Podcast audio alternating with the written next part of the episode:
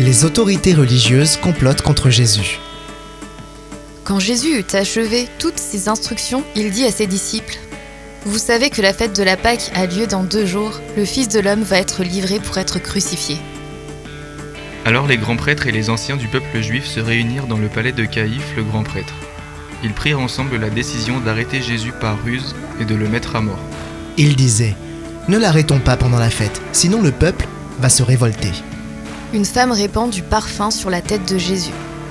Jésus était à Béthanie, dans la maison de Simon le lépreux.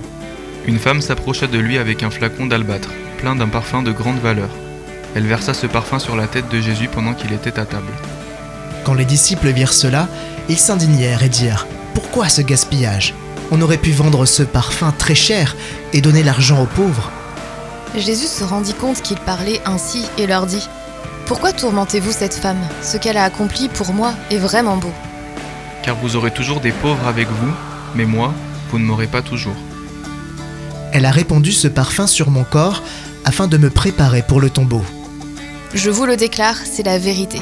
Partout où la bonne nouvelle sera annoncée, dans le monde entier, on racontera en souvenir d'elle ce que cette femme a fait. Judas cherche comment livrer Jésus au grand prêtre. L'un des douze disciples, appelé Judas l'Iscariote, alla trouver les grands prêtres et leur dit Que me donnerez-vous si je vous livre Jésus? Ceux-ci comptèrent 30 pièces d'argent qu'ils lui remirent. À partir de ce moment, Judas cherchait une occasion favorable pour leur livrer Jésus.